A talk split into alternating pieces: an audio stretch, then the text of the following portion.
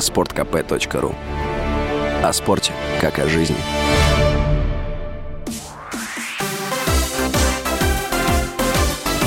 Новости спорта. Испанский теннисист Рафаэль Надаль уступил канадцу Феликсу Оже Альясиму во втором матче группового этапа итогового турнира ATP, который проходит в Турине. Встреча завершилась со счетом 6-3-6-4 в пользу 22-летнего канадца. Он занимает шестое место в мировом рейтинге. 36-летний Надаль, вторая ракетка мира, проиграл уже второй матч в Турине. Всего Надаль проиграл уже 4 матча подряд. Единственный раз в своей профессиональной карьере 22-кратный победитель турниров «Большого шлема» проигрывал 4 матча подряд в 2003 году.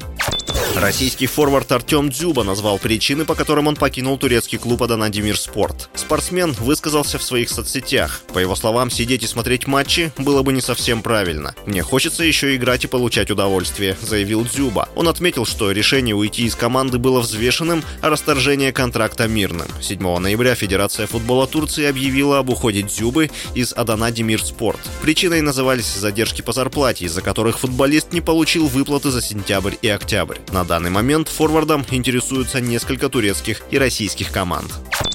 Нападающий ПСЖ и сборной Аргентины Лионель Месси допустил скорое завершение карьеры. Об этом он заявил в интервью своему бывшему партнеру по национальной команде. По словам Месси, единственное, чем он занимался всю жизнь, это игра в футбол, и он уверен, что будущее связано с ним. Но он не думает, что будет играть еще долго. 35-летний Месси – семикратный обладатель золотого мяча, который вручается лучшему игроку года. Также в его активе золото Олимпийских игр 2008 года и серебро чемпионата мира 2014.